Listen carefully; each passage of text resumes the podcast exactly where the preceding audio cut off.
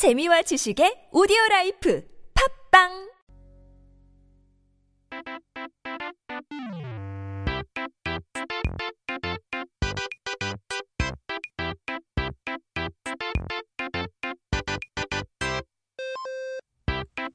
We are back with the Korean dictionary. That means we have to take a look at our first word of the day. 사전을 한번 펼쳐보고 오늘의 첫 번째 단어를 살펴봐야 되죠. First word of the day is 좌익과 우익. left wing and right wing. 이제 사람들만의 생각이 다르고 추구하는 것이 다르지만 오늘날의 정치 세계에 있어서는 대부분의 국가들이 크게 두 가지로 나눠지죠. 현재 시스템을 바꿔 나가야 한다는 좌익과 현재 시스템을 지켜 나가야 한다는 우익 으로 대표되는데요.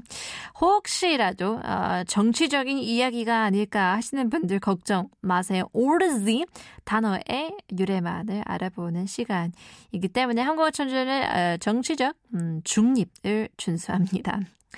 So we're talking about the different thoughts and pursuits that people have, especially in the political world. Most countries can broadly be divided into two categories. You have the left, who seek to change the current system, and the right, who believe in preserving the current system. But not to worry, we're not going to go too much into political discussions because we're just going to be talking about the origin of the words. 아무튼, anyway. 이제 좌익과 우익은 각각 왼쪽의 날개, 오른쪽의 날개라는 뜻인데요. 근데 왜 왼쪽의 변화, 오른쪽이 유지라는 큰 뜻으로 굳어진 것일까요? Now coming back to the topic, the terms 좌익 and 우익 represent the left wing, 좌익, and the left, and excuse me, the right wing, 우익. But why does the left come to symbolize change and the right symbolize preservation. 이는 가장 먼저 프랑스에서부터 만들어진 말인데요. 프랑스는 왕이 다스리던 나라를 혁명으로 변화시켜 국민이 곧 주인인 이제 민주주의에 만들어냈어요. So this originated from France, where the revolution, uh, the French Revolution, transformed the country from a monarchy to a democracy, where the people became the owners of the nation. 민주주의에는 곧 국회에서 국민을 대표하는 국회의원이 의사결정을 한다는 이야기인데요. 1792년 프랑스 국민의원에서 현재의 어, 체제를 빠르게 변화시켜야 한다고 주장한 자코뱅당이 이제 국회의장이 자리에서 봤을 때 왼쪽의 자리를 잡고 앉아서 이제 좌익이 보수파의 지롱드 당은 이제 오른쪽에 자리를 잡았는 데서 우익이라는 단어가 만들었습니다. Now, the democracy means that decisions are made by representatives of people in parliament. So, in, in 1792, during the French National Convention, the Jacobin Party, which advocated for rapid change uh, to the current regime, took seats on the left of the presiding chair, while the Girondin Party, which advocated for preservation, occupied the seats on the right. So this is how the terms left and right came to be associated with these political positions. 그러니 왼쪽과 오른쪽이 각 성격을 대표하는 데에서는 단순히 각 당이 앉은 위치에서 유래되었을 뿐 그 이상, 그 이하의 의미도 없답니다.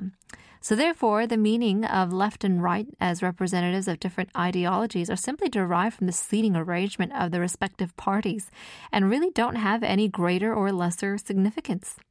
어쩌면 왼쪽과 오른쪽이라는 말 뒤에 날개를 붙인 이유가 날개는 이제 균형이 잡혀야만 날 수 있는 것처럼 정치도 균형 잡힌 모습이 가장 중요하다는 바람이 녹아 있는 게 아닐까 싶습니다.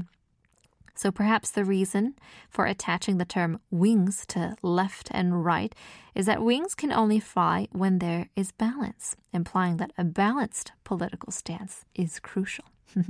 Something to think about. We'll leave you guys with wings another day.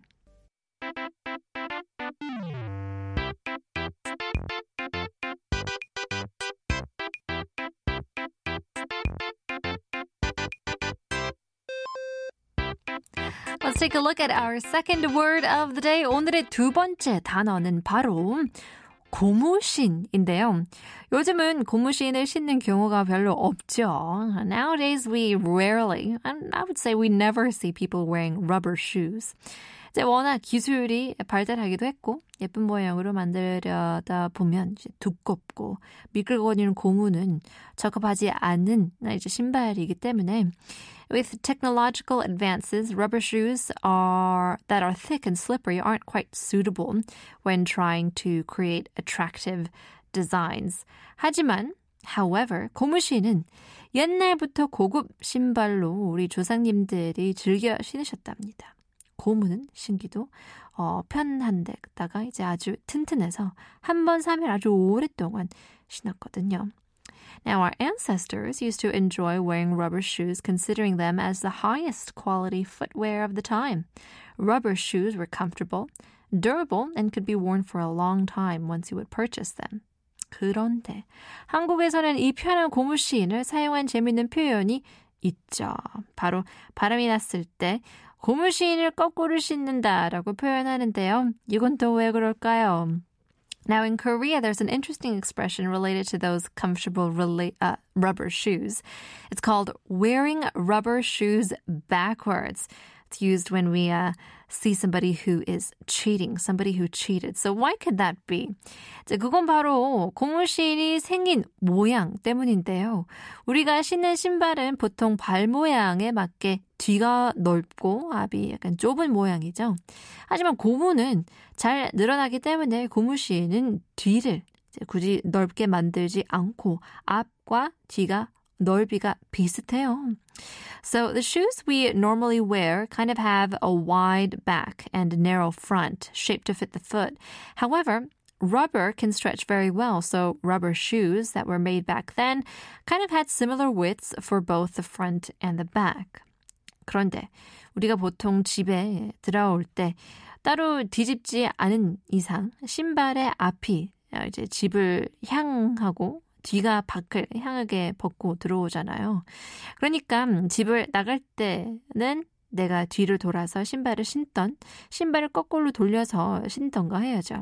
그런데 고무신은 앞서 말한 것처럼 잘 늘어나기 때문에 반대로 신는 것도 불편은 하겠지만 가능하기도 하죠.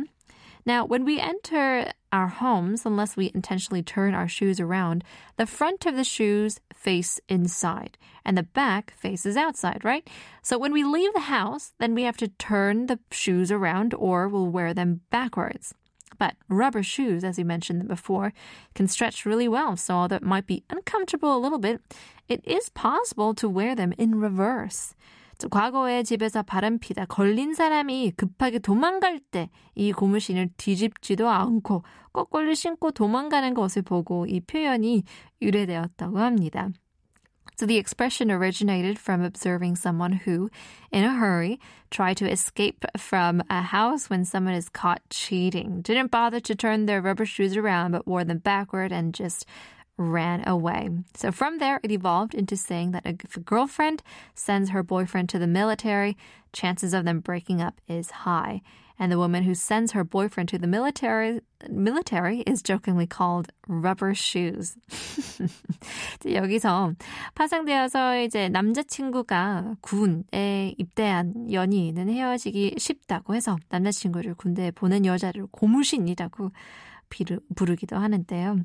It's ironic that something comfortable became associated with such a negative meaning. 이제 신기 편해서 안 좋은 뜻이 대단히 아이러니하긴 하지만 something new that we learn about row those rubber shoes. 고무신에 대해서 알아봤습니다. Here's 김민우 입양열차 안에서.